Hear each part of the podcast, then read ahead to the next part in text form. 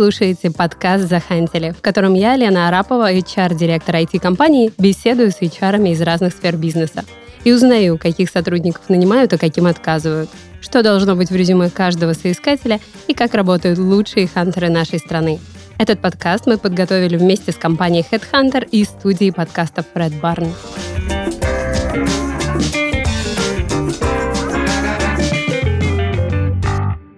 Друзья, всем привет! У меня сегодня в гостях Виктория Рындина, сооснователь студии Visual Method, а, бывший руководитель направлений а, корпоративных коммуникаций и развития бренда работодателя в компаниях Магнит, Агротера и Детек. Вот такой вот прям внушительный послужной список.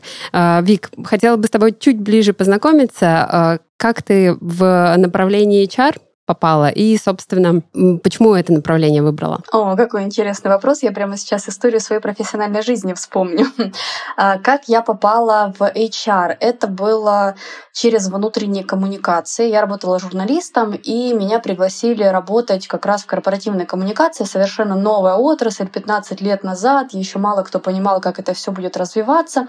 И я как раз занималась тем, что писала тексты для корпоративной газеты, делала специальные проекты и всячески продвигала среди сотрудников и СМИ вот эту тему работы с, в компании, непосредственно развитие бренда работодателя, как сейчас модно называть.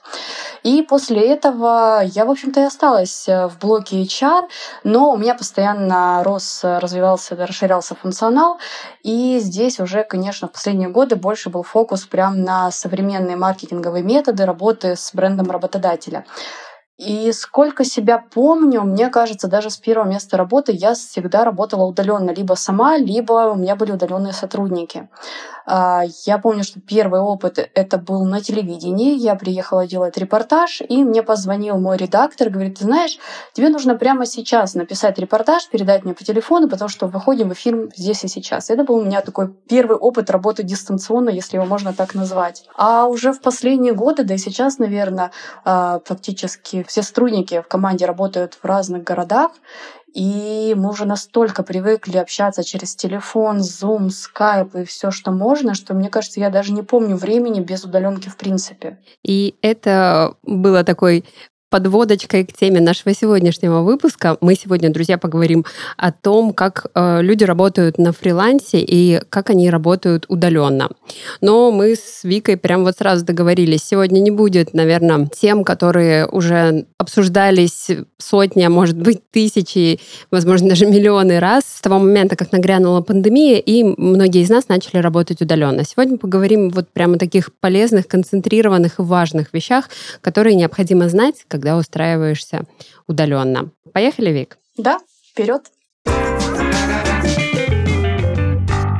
Если говорить о том, что нет у тебя возможности приехать к своему будущему работодателю, как опять-таки многие советуют, вот ваше сотрудничество изначально начинается дистанционно. Посоветуй, пожалуйста, вот все-таки, как правильно оценить команду, компанию, своего руководителя, чтобы действительно сделать правильный выбор, туда ли ты идешь? Угу. А у нас как раз такая ситуация, наверное, началась э, с прошлого года, когда мы начали нанимать людей без того, чтобы с ними познакомиться лично, либо без того, чтобы я с ними раньше как-то работала угу. или уже на отдельных проектах мы встречались. То есть у нас пошел набор как раз первых дизайнеров и копирайтеров из других городов, которые не могут к нам приехать э, ввиду там карантинных ограничений или в принципе далеко находятся.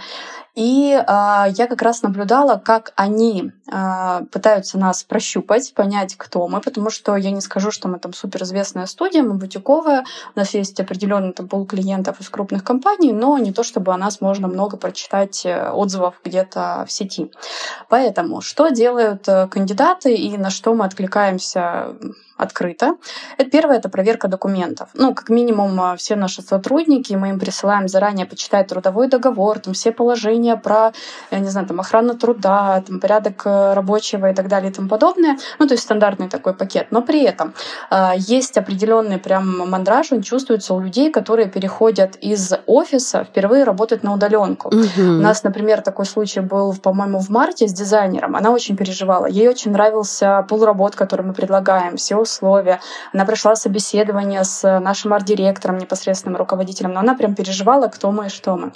И она запрашивала все документы компании, регистрацию, вплоть до того, что мы ей высылали паспорт э, нашего арт-директора mm-hmm. тогда и основателя.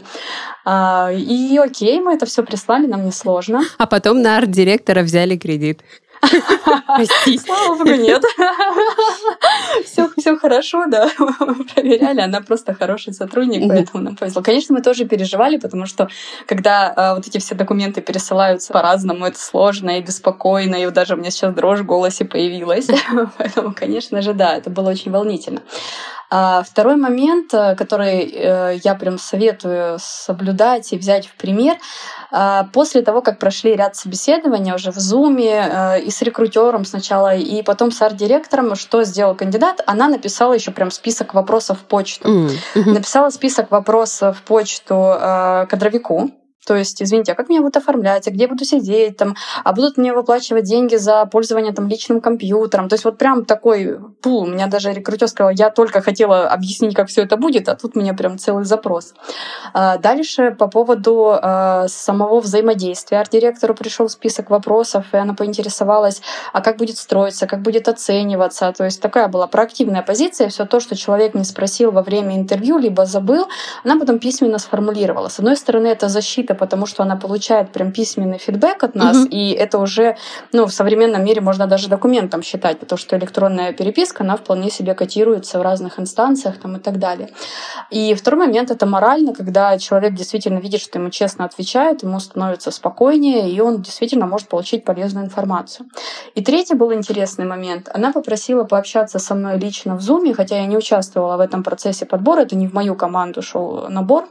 А, но почему? Она говорит, вы знаете, знаете, я прочитала очень много информации о вас в прессе, о вашей студии, и вы там чаще всего спикером выступаете. То есть ну, мы действительно присутствуем а, в прессе, и плюс а, у меня личный бренд есть еще с учетом моих предыдущих мест mm-hmm. работы и с учетом того, что я даю комментарии о работе нашей студии. И поэтому она говорит, я хочу с вами пообщаться, понять, что вы реальная, что вы тот самый человек, о котором пишет там пресса. И она, мне было несложно там час поотвечать на вопросы в дополнительном интервью. Но э, в итоге человек у нас работает, мы ей очень довольны, она, надеюсь, тоже нами довольна. И э, прошел человек испытательный срок сейчас, мы надеемся, что у нас все сложится и дальше хорошо. А, что я в итоге рекомендую, если так по пунктам? Первое — это проверять все документы угу. на старте, то есть посмотреть, что вам высылают, прочитать, ознакомиться. А, можно использовать закон об удаленной работе, он есть в открытом доступе, и там прям прописано по пунктам, что работодатель должен сделать. Ну, как минимум, можно знать, что работодатель оплачивает а, там, пользование компьютером. Мы, например, оплачиваем еще полный пакет дизайнеру, потому что он обязан пользоваться лицензионным ПО ну и так далее. То есть фактически работодатель должен соблюдать все то, что в офисе, то есть предоставлять рабочее место оборудованное, и, э, ну, соответственно, выплачивать там зарплату, аванс, то есть все по закону. Удаленный сотрудник в этом плане ничем не отличается. Поэтому проверяем э, сторону законодательства, а дальше уже задаем э, миллион вопросов или сколько нужно. Это абсолютно не страшно. Можно попросить дополнительную сессию. Кстати, еще из одна неплохая такая фишка, которую я использовала довольно часто с удаленными командами и с реальными командами, которые все вместе вживую общались, это общение с теми людьми, с которыми придется кросс-функционально взаимодействовать. То есть угу. можно попросить, сказать, а вот с кем я буду общаться, можно ли короткую зум-встречу. Во-первых, будет сразу понятно стиль общения, то есть как в команде принято обсуждать, э, спрашивать, отвечать, то есть вот эти все нюансы корпоративных э, коммуникаций. И второй момент, ну, как минимум, можно посмотреть, позадавать людям вопросы, как выстроены процессы, как с ним пообщаться. Потому что я вижу сейчас, что многие люди очень переживают по поводу оформления на удаленку, угу. но при этом это же ваш выбор, это же компания, в которой вы будете много времени проводить, неважно, там онлайн или еще как-то.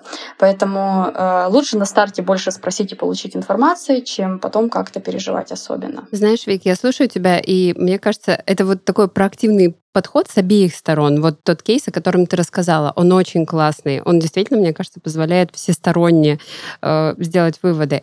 А что делать, если э, будущий работодатель, он действительно порядочен, но нет у него, я не знаю, отлаженных процессов или такого классного коммуникатора, который действительно будущему сотруднику донесет все и разложит. Вот э, как здесь не попасть в просак? То есть тебе дают мало информации. Это прямой вывод о том, что ну, стоит о чем-то задуматься, прежде чем идти туда. Либо либо какие-то выводы другие можно сделать? А, бывает так, что работодатель просто не обучен так делать. Угу. Мы с нашими новыми удаленными сотрудниками очень многому научились. Мы законы все прочитали, и всей командой сидели, изучали этот процесс и думали, как это все выстроить. Это не то, что мы так хоп, и сразу все получилось. Поэтому э, здесь, наверное, в любом случае стоит задавать вопросы. А, я помню, что при трудоустройстве на очень сложные позиции, либо в крупные компании, там действительно идет довольно закрытый такое общение, но угу. при этом я все равно писала рекрутеру, либо тому контакту, который у меня есть от компании, вопросы, которые меня интересуют. А, это, наверное, один из самых простых методов. А, всегда можно погуглить отзывы о компании. Если она а, известная либо крупная, ну, наверняка уже кто-то туда трудоустраивался, получал какой-то опыт, можно спросить. Если компания нишевая, можно спросить э, в социальных э, группах, где-то в соцсетях угу. группах. Наверняка там сообщество каким-то образом сталкивалось. То есть можно там информацию получить. В любом случае, э, уже по самому стилю коммуникации в целом понятно. Если информация скрывается, то есть вы задаете прямой вопрос, ответа нет. Либо ответ какой-то совершенно абстрактный и как отписка звучит. Да, вот тут, наверное, я бы уже начала сомневаться, что ну, что-то не то происходит.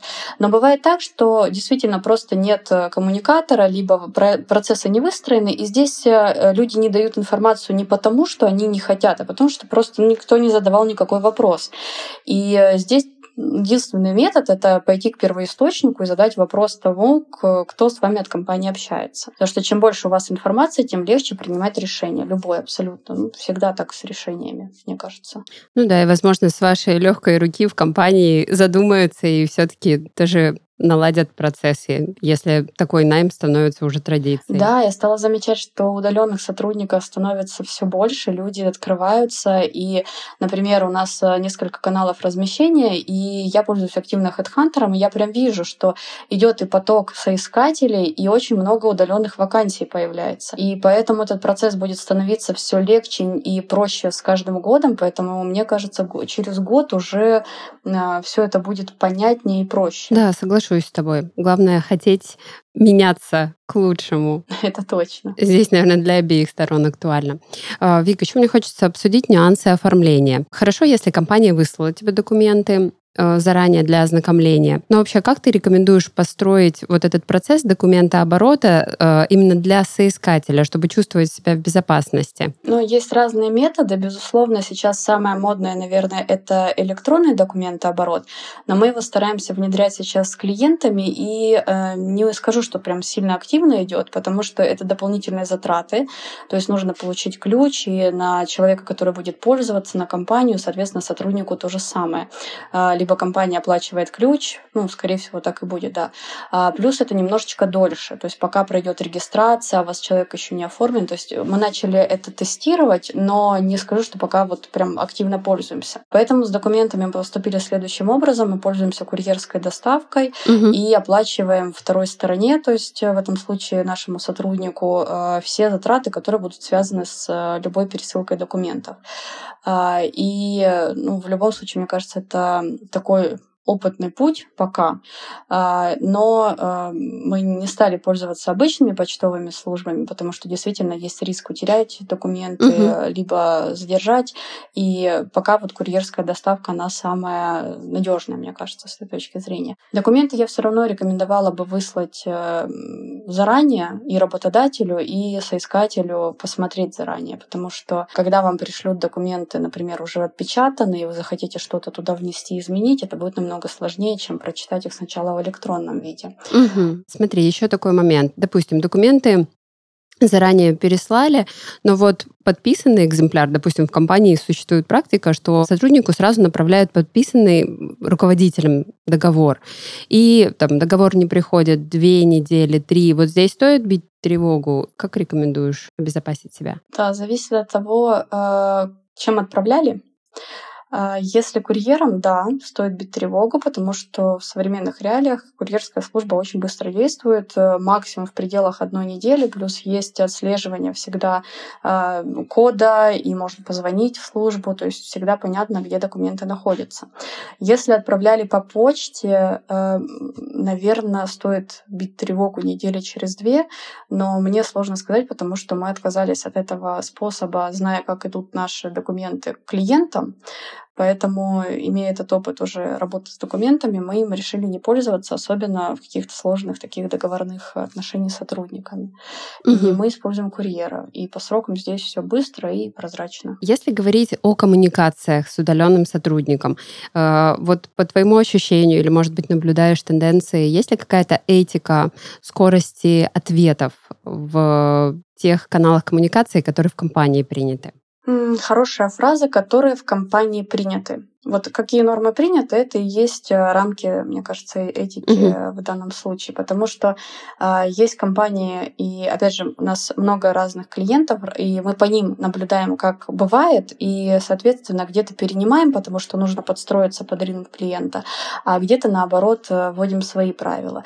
И вот есть разные школы, то есть где-то принято, что если ты в Телеграме получил сообщение, должен ответить здесь и сейчас. Я стараюсь так не делать, то есть как у меня выстроено? У меня отключены быстрые уведомления. Я не вижу сообщения в Телеграме, в WhatsApp здесь и сейчас.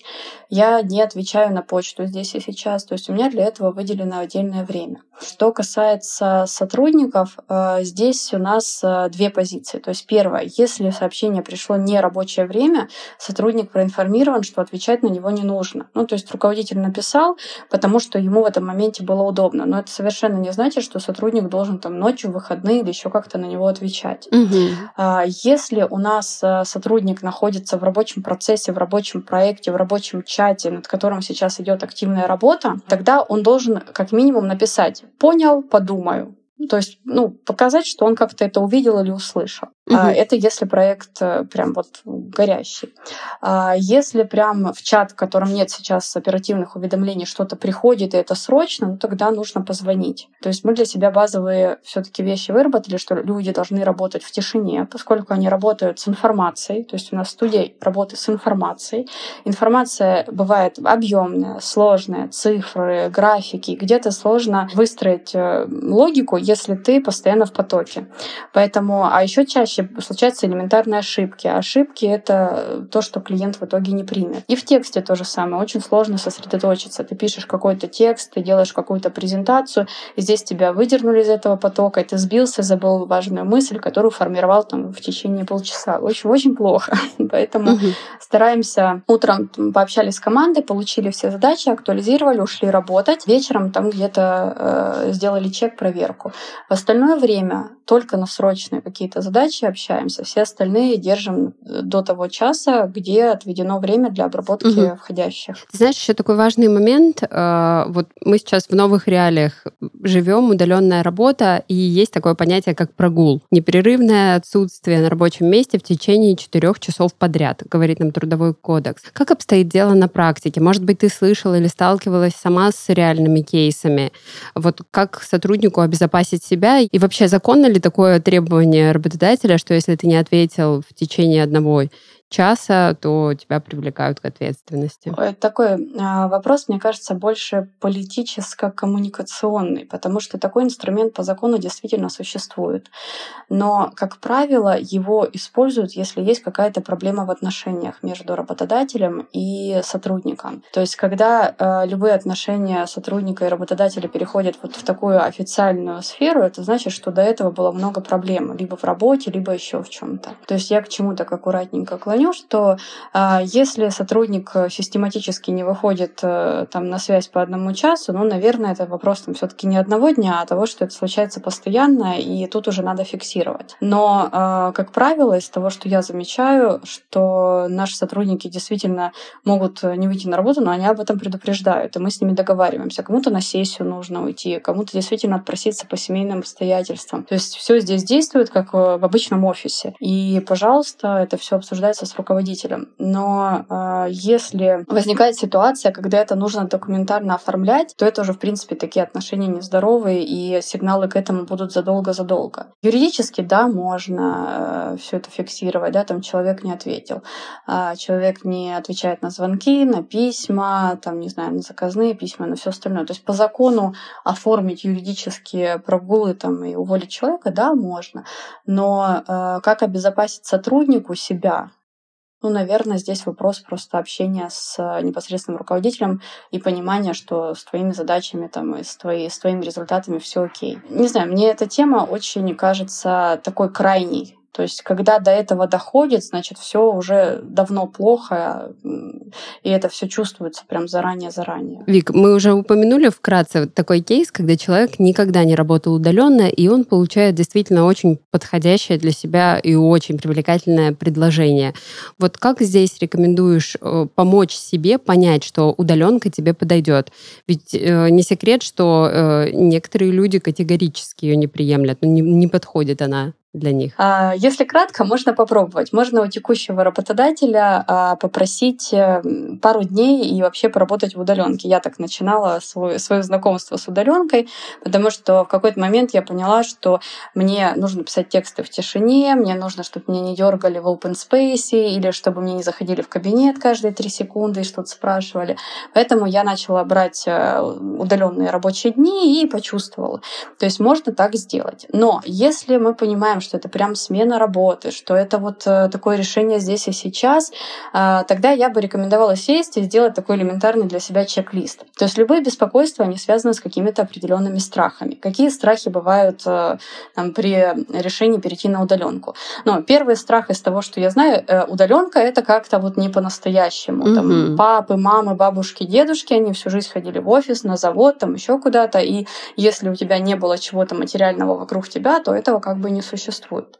А, то есть вот такой риск есть, а, но с другой стороны, а, это все убеждения, и здесь нужно просто спрашивать, что важно для себя, там, сидеть в офисе и ощущать вот эту стабильность, или развиваться и смотреть какие-то новые задачи в новых компаниях. Все меняется. Люди еще пять лет назад считали там фрилансеров неудачниками, которые не смогли удержаться в офисе там, и построить коммуникацию вокруг кулеров. А сейчас все по-другому, все понимают, что, что это и как работает. Поэтому а, здесь ну, буквально все зависит от э, нашего настроения и желания просто попробовать что-то новое. А, и опять же, здесь ну, нужно будет найти преимущество. Мне, например, жутко угнетало, что мне нужно тратить время на дорогу в Москве, потому что ты пока доехал, там пробки, там или еще что-то, у тебя теряется энергия. Ты приехал в офис, тебе уже все, надо отдохнуть. Ты приехал домой, ты еще час восстанавливаешься. Поэтому я была мега счастлива, когда началась удаленка, и я это время тратила на то, чтобы заняться собой, либо лишний раз э, прочитать там почту супер важную, на которую не было времени. И здесь нужно понять, что важнее. Но при этом вдруг так окажется, а, что вы такой человек, который ну, не может без офиса, не может без коллег, абсолютно то тогда и не получится. То есть по-честному отвечать себе, а, почему ну, боитесь э, удаленки. Второй вопрос, который обычно а, волнует удаленщиков, те, кто в первый раз выходит на удаленку, это вот как раз вопросы официального оформления. Это то, о чем мы чуть выше говорили. Но здесь все как в очке. Вы просто внимательно проверяете документы, смотрите а, там отзывы, нет ли выплат в конвертах или еще каких-то неофициальных штук, которые неприятны. И э, смотрите, чтобы все было официально по закону. Закон об удаленной работе, он в помощь. И третье беспокойство это обычно а, как я буду строить коммуникации с коллегами. Я их в глаза не видела, кто эти люди и как вообще какие-то виртуальные, непонятные, как я буду получать задачи. Я бы рекомендовала здесь обратиться к помощи руководителя непосредственно, попросить его познакомить. Все то же самое, что в офисе. Руководитель знакомит с ключевыми коллегами, с кем нужно коммуницировать, общаться. А, первая встреча с коллегами в Zoom, решение рабочих задач, все это сплочает и выбивает чувство беспокойства общения с коллегами. Вот, наверное, вот эти три вещи — это что удаленка там, да, не настоящая, что оформят или как-то не так, и как общаться с коллегами, они, наверное, самые большие три страха удаленщика. Но все это можно самому себе объяснить и решить, если просто сесть и написать список вопросов для себя, что волнует в связи с удаленкой. Опять же, этот список можно прекрасно потом переадресовать э, работодателю, который дает такую работу, и с ним все эти нюансы обсудить. Ну вот, наверное, лучше, лучше поступить, мне кажется, так. Согласна. Здесь главное оставаться честным самим собой. Точно, абсолютно. Если не хочу никуда из офиса уходить, удобный open space, классные ребята, и вообще все замечательно, окей, у нас сейчас такое прекрасное время, ну, вызванное не прекрасными событиями, но время, я считаю, прекрасное. Попробовать абсолютно новый формат, которого все всегда боялись, и понять на себе, как это работает, и как можно коммуницировать, расширять свои горизонты, искать работу не только в своем городе, а вообще во всей стране, там, даже миру. И это, мне кажется, прям здорово, и расширение такое масштабное, это, это супер. Да, согласна. Итак, предположим, заветная удаленная работа получена, э, и теперь как организовать свою работу из дома? Чтобы это было максимально эффективно и классно как для тебя, так и для работодателя. Я буду очень рада, Вик, если поделишься какими-то реальными кейсами, которые, возможно, ваша команда обсуждает. Будет очень ценно. Без освещения котиков, э, рабочего места и всего остального. Я помню. Да-да-да, не работать в спальне. Предлагаю про это не говорить. Ну, здесь я, наверное, немножечко буду нудить на тему моего любимого тайм-менеджмента потому что это была самая большая моя боль, когда я ушла на удаленку организовать себя, там, стащить с кровати и заставить что-то делать реально в первую неделю очень сложно. И мне помогла система будильников. А, есть такая известная система Помодора и много приложений, апов всяких разных. Я попыталась их использовать, э, но там уже сразу заданы интервалы, и мне это не совсем подошло. И тут я случайно ставила себе будильники, напоминалки, чтобы на фитнес записаться, потому что ввиду карантина места ограничены и очень сложно попасть. И поняла, что будильники — это классный инструмент, чтобы организовать свой рабочий день. Поэтому сейчас у меня есть э, будильник для того, чтобы начать рабочий день, чтобы закончить рабочий день, чтобы поработать 45 минут, чтобы отдохнуть 15 минут между рабочими циклами и чтобы сходить на обед. И это очень классно отключает мозг. То есть я теперь не думаю о том, что, ой, я так устаю, мне надо там как- как-то перерыв сделать. У меня сработал будильник, я встала, пошла, попила воды, э, не знаю, там посидела, посмотрела, что в Фейсбуке интересного, пообщалась э, по телефону и так далее. То есть вот эта система будильников, которая организует весь рабочий день, она прям прекрасна. Что еще помогает? Э, ну, по-честному, классно помогают э, рабочие чатики с мемами и со всем остальным. Я знаю, что многие руководители, они против. Не, ой, тратится время, это тот же кулер, там те же э, переговоры э, не по теме о рабочих темах. А мне кажется, это здорово, что когда коллектив начинает общаться, и это прям вводит в цикл. То есть ты утром э, пришел, почитал какие-то мемы в рабочем чате, все, и ты уже втянулся. То есть ты уже с командой, уже там что-то пошутил, настроение пошло замечательное, и ты уже начал свой рабочий день. Еще есть э, такая фишка, как утренние ритуалы. Э, я работала до этого в компании, где рабочее место было по 5С. Это значит, что все стол рабочий должен быть чистый, на нем практически ничего не должно быть. Одна личная вещь могла быть, все остальное в ящиках спрятано. Дома я так попробовала организовать, кому-то помогает, мне не помогает. Поэтому у меня на рабочем столе, все-таки я работаю дома, есть э, много личных вещей. И э, одна из них, это которая появилась, это свечка. Я ее утром зажигаю, э, чувствую этот запах, э, звук спички. Специально не пользуюсь там всякими зажигателями, мне нравится звук спички. И э, слышу вот этот э, запах, звук, все, для меня рабочий день стартовал. То есть если подытожить, а, я бы рекомендовала ввести какие-то а, ритуалы мелкие, связанные с организацией рабочего дня. Тогда рабочий день становится рабочим, потому что то же самое с нами происходило в офисе. Вы в офисе приехали, заварили себе там чашку кофе или чая, сели за рабочий стол, проверили почту, перекинулись двумя словами с коллегами там слева-справа, либо по пути в кабинет. То есть вот эти все ритуалы, они организуют э, рабочий день. Почему ритуалы важны? Потому что они автоматизируют контролируют, по сути, то, что мы делаем, и дают нам а, мозг отключить возможность, но при этом втянуться в рабочий процесс. Вот эти вещи мне очень помогают. Угу. Еще из того, что бы я рекомендовала, это, ну, все таки на уровне физическом что-то с собой сделать. Устал, растер уши. Не знаю, два раза приседал. То есть вот те вещи, которые мы все стеснялись делать в офисе, потому что, ну как, я тут на каблуках и в юбке. Дома делать можно, и это удобнее. А, вот. Но еще из прекрасного можно сесть в кресле, как удобно, там, не знаю, в позе лотоса я, например, сижу, то, что я в офисе себе не могла позволить сделать. И это тоже помогает э, чувствовать себя комфортно и пользоваться преимуществами работы дома, но в рабочих целях, если можно так сказать. Да, спасибо. Действительно, очень классные и полезные фишки. А еще, Вик, хочу с тобой обсудить. Очень часто слышу от удаленщиков. Я дома стал работать гораздо больше, чем на работе. Я так устаю. Или я перерабатываю, но потом я еще еду домой. А здесь я понимаю, что мне никуда двигаться не нужно, я уже дома. И вот эти там полтора-два часа плюс к своим восьми я стабильно перерабатываю. Вот как рекомендуешь здесь? Просто останавливаться, если нет жестких дедлайнов? Или, ну, работается и работается? А, да, есть такая проблема, причем ее я бы разделила на две части. А, во-первых, эта проблема появилась с выходом на карантин, потому что был новый процесс. То есть э, вот эти опросы, которые подтверждают, что у удаленщиков э, стало больше работы в нерабочее время условно, они появились как раз после прошлого года, когда стартовал карантин.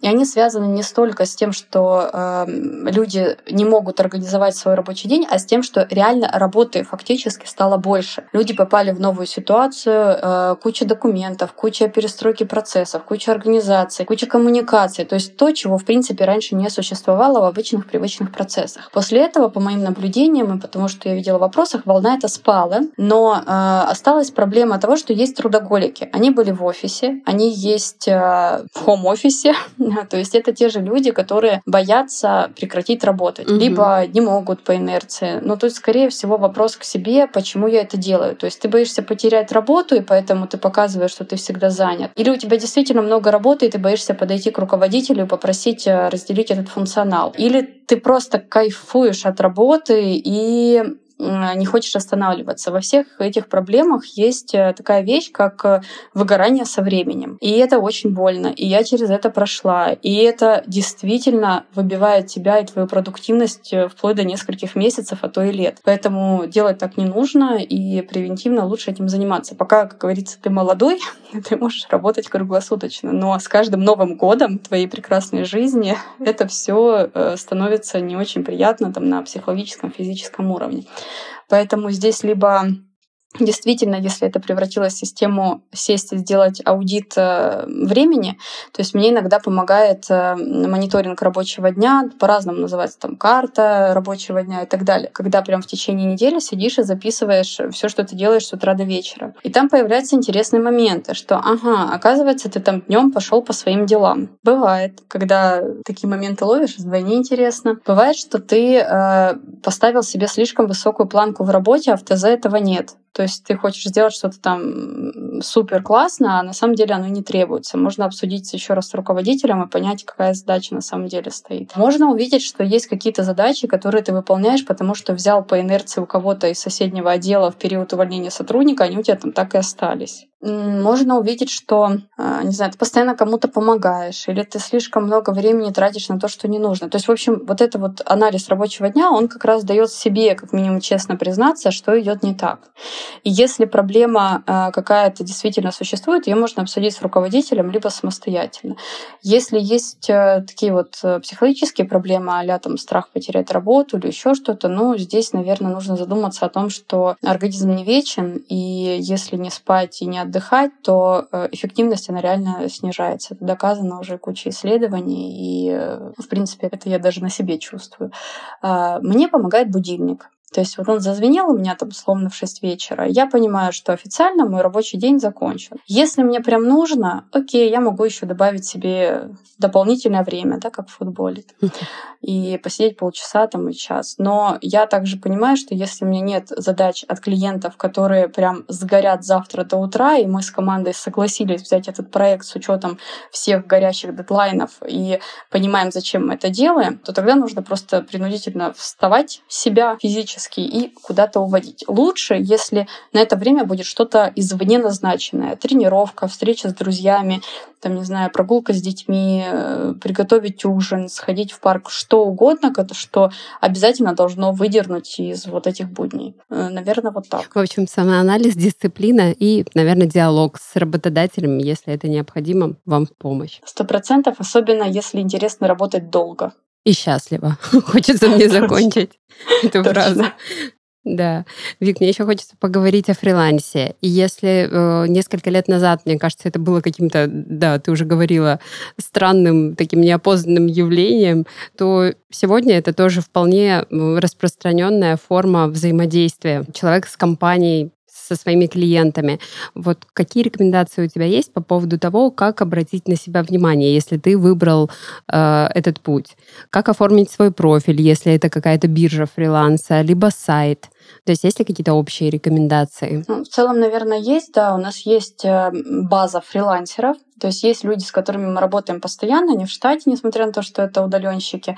А есть команда фрилансеров, которые э, находятся в базе. Я долго эту базу формировала вместе с командой. И э, мы выбираем фрилансеров, если у них есть какие-то узкие компетенции. Ну, например, э, если у нас в основном работают дизайнеры и копирайтеры, то мы их берем более широкого профиля, чтобы они могли обрабатывать э, клиентские запросы ну, довольно стандартные. Но если нам нужен, например, э, копирайтер, который пишет в определенном там tone of voice. Сейчас очень модно у крупных компаний особенно, что у них есть своя стилистика диалога, то есть письменных коммуникаций, устных коммуникаций. Если раньше все писали примерно в одном стиле, то сейчас каждая компания приходит и говорит, а вы знаете, у нас вот там информационный стиль, или у нас еще все еще там канцелярский стиль какой-то официальный, или у нас сейчас э, молодежный какой-то новый сленг. И мы должны сделать э, э, вот этот райтинг в соответствии с of voice компании. И здесь копирайтер общего профиля, который у нас нас есть в штате, он может не подойти. Поэтому мы обращаемся к базе фрилансеров. То есть в фрилансеры мы подбираем в базу каких-то людей с очень узкой интересной специализацией, которой, в общем-то, у нас нет в штате. Как мы ищем этих людей? То есть где можно найти фрилансерам работу, клиентов и так далее. Первое — это, наверное, сейчас удивлю, это HeadHunter. То есть если раньше э, на HeadHunter мы искали людей, которые постоянно в штат, то сейчас очень много людей э, действительно готовы работать на фрилансе, и э, много работодателей готовы давать проекты через э, HeadHunter, то есть через mm. вот эту площадку. Ты действительно удивила. А как такие люди себя называют? Фрилансеры в скобочках указывают специализацию или где-то в тексте проговаривают? Я не видела слова фриланс, я видела просто, что у человека есть э, название должности, ну как раньше, там дизайнер, иллюстратор, копирайтер и так далее. Mm-hmm. Но при этом они пишут, например, на проект. Mm. Или как у нас это работает. Например, я размещаю э, вакансию э, в штатного сотрудника, а, но при этом я подразумеваю, что людей себе э, в базу я тоже была бы рада взять, потому что они могут быть очень узкоспециализированными.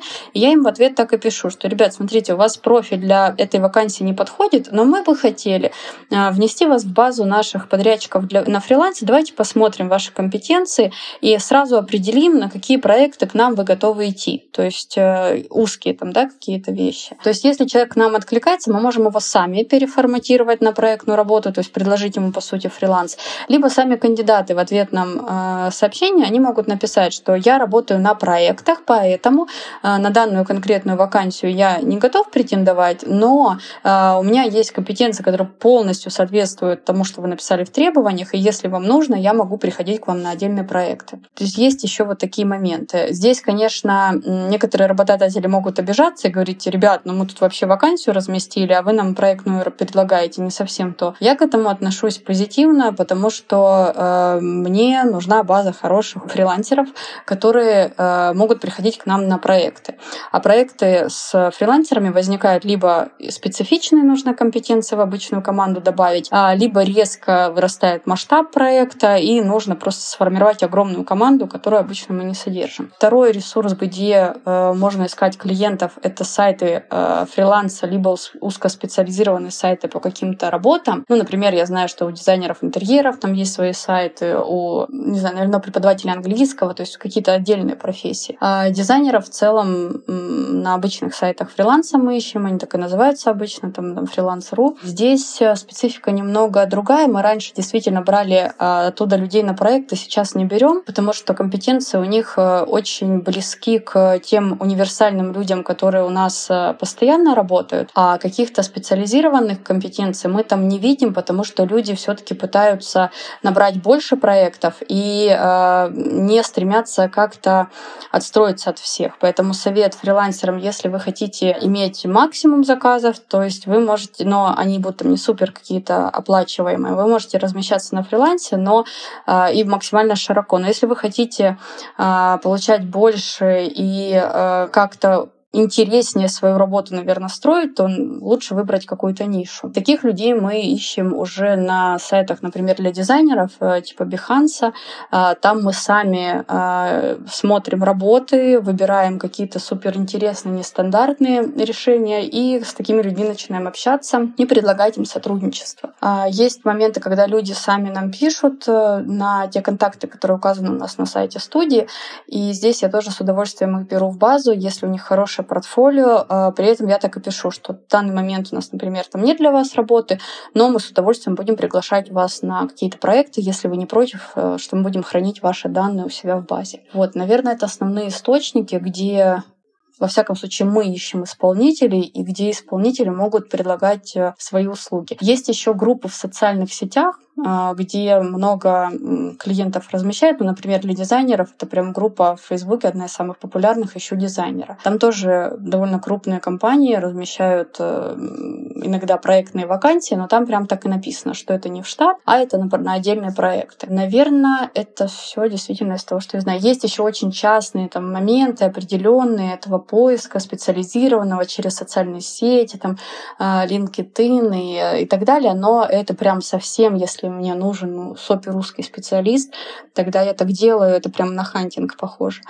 А, но э, э, это с фрилансером намного-намного реже. Окей. Э, Вик, а как самому фрилансеру, выбирая варианты сотрудничества, обезопасить себя от недобросовестных заказчиков? Вот что рекомендуешь? Ну, здесь, наверное, фрилансеров такие же страхи, как и у самих заказчиков, потому что мы тоже с этим сталкивались, когда э, вносишь предоплату, и фрилансер потом исчезает. Но, наверное, первая рекомендация, к которой и мы пришли со своей стороны, и фрилансерам стоит э, тоже прислушаться, это официальное заключение договора. То есть оформление самозанятости, оформление ИП, э, либо любого другого формата официального, и э, заключение договора на выполнение каких-либо видов видов работ, потому что в договоре как минимум прописаны официальные данные. А можно воспользоваться еще одним инструментом на тех же фриланс-сайтах. А, есть э, оплата по результатам э, работы через тот же сайт, э, там, да, многие сервисы это предлагают, там Яндекс Работа и там Фриланс.ру.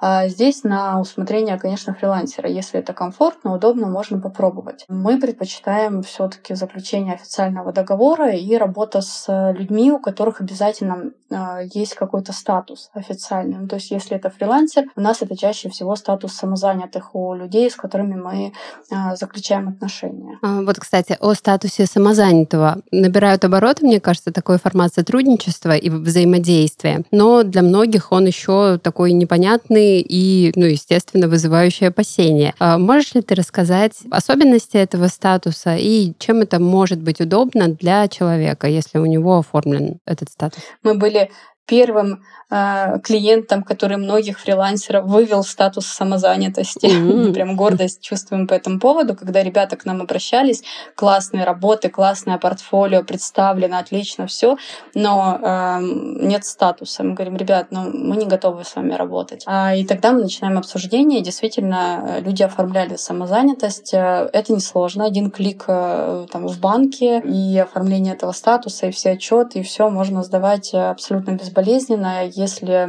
а, банк предоставляет э, услугу. То есть э, это не проблема. А здесь важный момент, о чем нужно не забывать, что самозанятый платит налоги. И когда вы называете стоимость э, вашего проекта, обязательно добавляйте туда стоимость налогов, иначе вы эти деньги будете из своего бюджета, собственно, платить.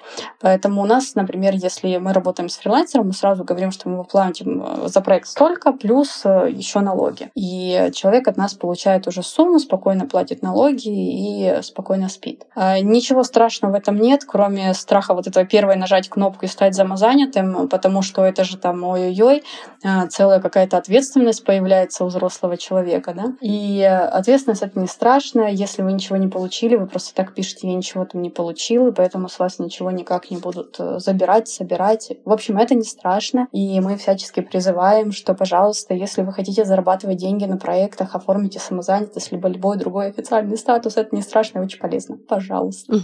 Есть еще один нюанс самозанятости, который хочу упомянуть. Есть ограничения по э, суммарной величине дохода в год для подобного статуса. Да, э, это правда, это существует. Нужно посмотреть лимиты. Если будете превышать, то вам придется перерегистрировать себя в другой статус, там ИП, ООО и так далее. Но это же прекрасно. Это значит, что у вас есть э, доход, который позволяет вам расти, развиваться, и это только, мне кажется, плюс. Согласна с тобой. Вик, еще хочется узнать твое мнение о преимуществах фриланса. Когда человек уже понял, что что-то хочет поменять в своей жизни, но все-таки э, окончательно не решился. Вот какие ты видишь сильные стороны работы на себя? Ну, первое, что хочется сказать, преимущество фриланса очевидно, потому что вы работаете в удобном месте, в удобное время. Ну, как бы еда и диет на самом деле, потому что э, фриланс — это, по сути, такая мини-компания сам в себе, и первый год или, наверное, два придется работать на свое имя, на то, чтобы понять рынок, потому что вы, по сути, из статуса исполнителя в компании, которому просто приходят внутренние заказы, превращаетесь в такую мини-компанию, где вы исполнитель, и э, юрист, и бухгалтер, и э, продавец. То есть нужно понять, э, где продавать свои услуги, как правильно оформлять договор. То есть вот эти вот нюансы, они все очень сложные на, на старте. А, то, что говорят девочки в ТикТоке, что вы будете зарабатывать миллион с первого дня, пройдя их курсы, это неправда. Фриланс так не работает. Поэтому э, первый год придется работать прям от э, заката до рассвета и узнавать рынок, понимать, кто среди конкурентов, искать свое уникальное предложение и так далее. Потом начнется то самое. Работаю где хочу, как хочу и так далее. Например, у нас, когда мы только начинали свою студию э, развивать, у нас был такой гибридный формат, то есть мы работали командой, но некоторые проекты я брала как э, фрилансер. То есть у меня есть определенная экспертиза в работе с брендом работодателя, и ко мне обращались крупные компании. Я выступала в качестве эксперта, как консультант. И э, мы в этот момент, э, было у меня несколько проектов, когда мы с мужем шли так называемый путь Сантьяго пешком из Португалии в Испанию, и э, я параллельно вела несколько проектов, где-то с командой, где-то самостоятельно. То есть это э, в тот момент я поняла, что это то самое ощущение, когда э, я могу работать где угодно, там в удобном формате, когда я в кроссовках с рюкзаком иду вдоль океана. А с другой стороны, к этому тоже нужно было прийти, и э, я к этому пришла чуть быстрее, потому что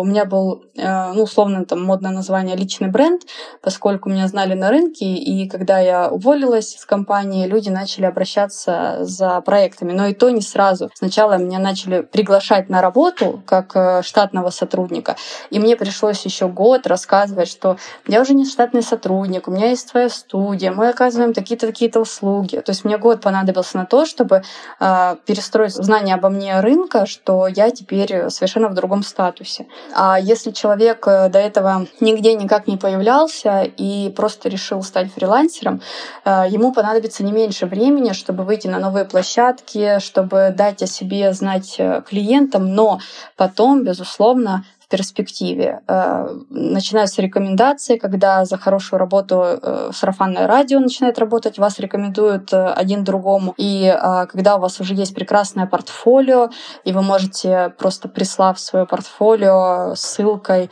клиенту, поразить его, очаровать и сделать однозначный выбор в вашу пользу.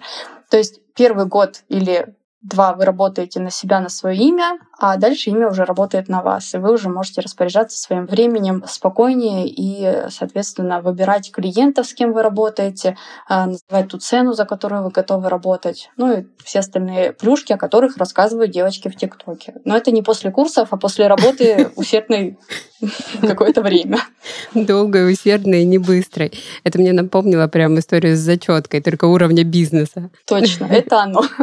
А, Вик, мне хочется все-таки уточнить по поводу вот своего портфолио, своих работ. Как лучше это оформить э, с тем, чтобы выделиться среди себе подобных? Угу. А, выделиться, сейчас модное такое слово, это когда к нам приходят клиенты за презентациями и говорят, мы хотим выделиться. Сразу представляют э, себе, что слайд должен быть ярким, красивым, броским. Вот с портфолио, э, как и с презентациями, работает немножечко не так. То есть, э, расскажу, я на одну вакансию получаю 100 откликов в неделю. У меня нет времени смотреть на красивости. Самые крутые портфолио, которые я реально оцениваю, это когда они удобно сложены, то есть их удобно листать один за другим, и э, у них нет огромных прелюдий, дублирующих резюме. Ну, то есть, если человек все складировал там условно в Яндекс, Google или любой другой виртуальный диск, я его могу открыть без запроса дополнительных паролей, без того, чтобы скачивать себе там на компьютер или еще как-то. Я просто его открываю и листаю. Это самый удобный вариант. Я не очень люблю портфолио э, сайты, если это не специализированные площадки типа Behance или того же фриланса, потому что люди на сайтах начинают э, сосредотачиваться не на портфолио, а на своем жизненном пути, рассказывать, как они пришли в дизайн, э, чем они любят заниматься, какой у них пушистый красивый котик.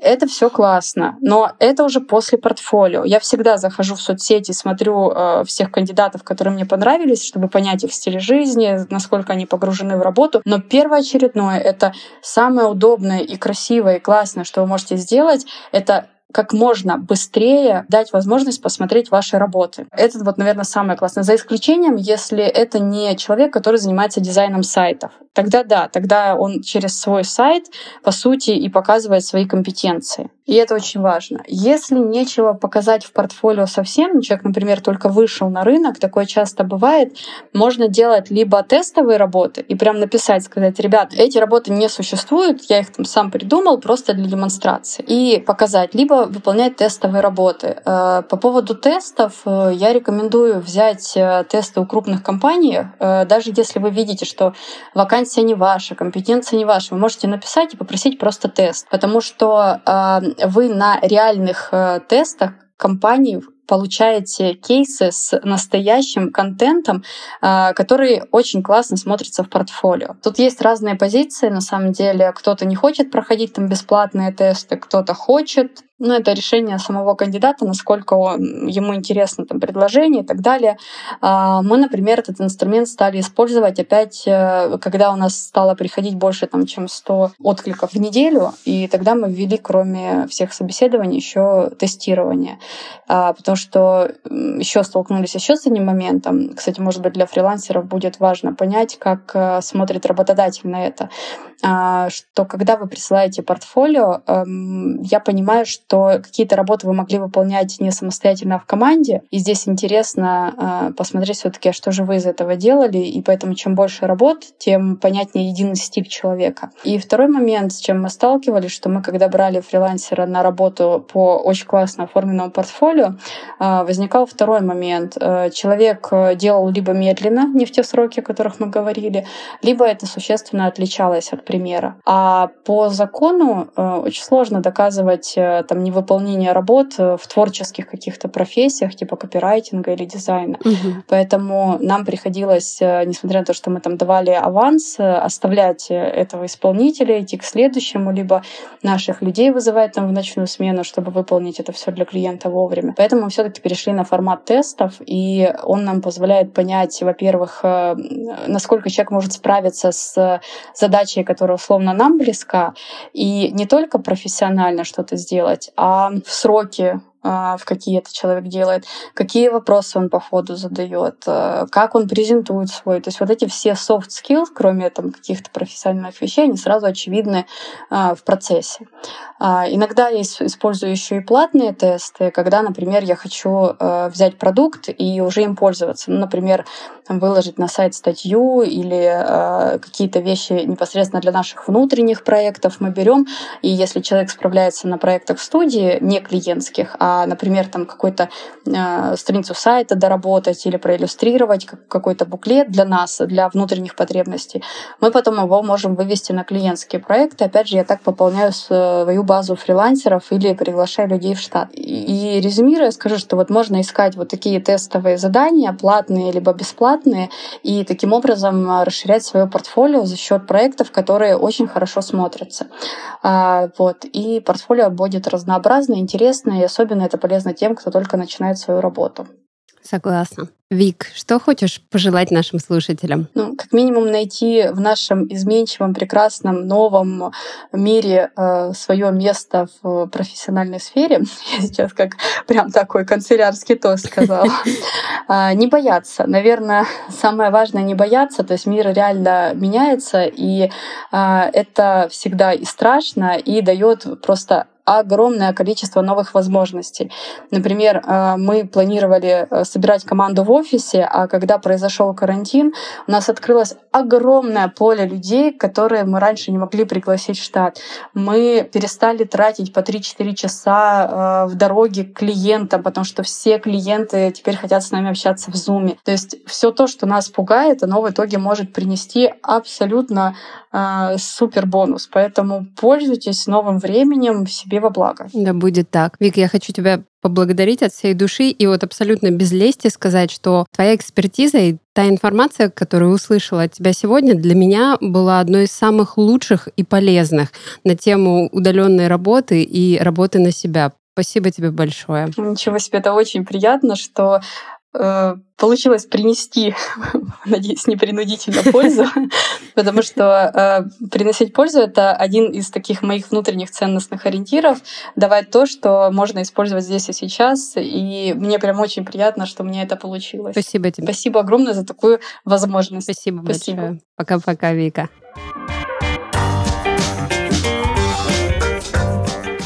Это был подкаст «Захантили» и его ведущая Лена Арапова. Всем до новых встреч и удачного поиска!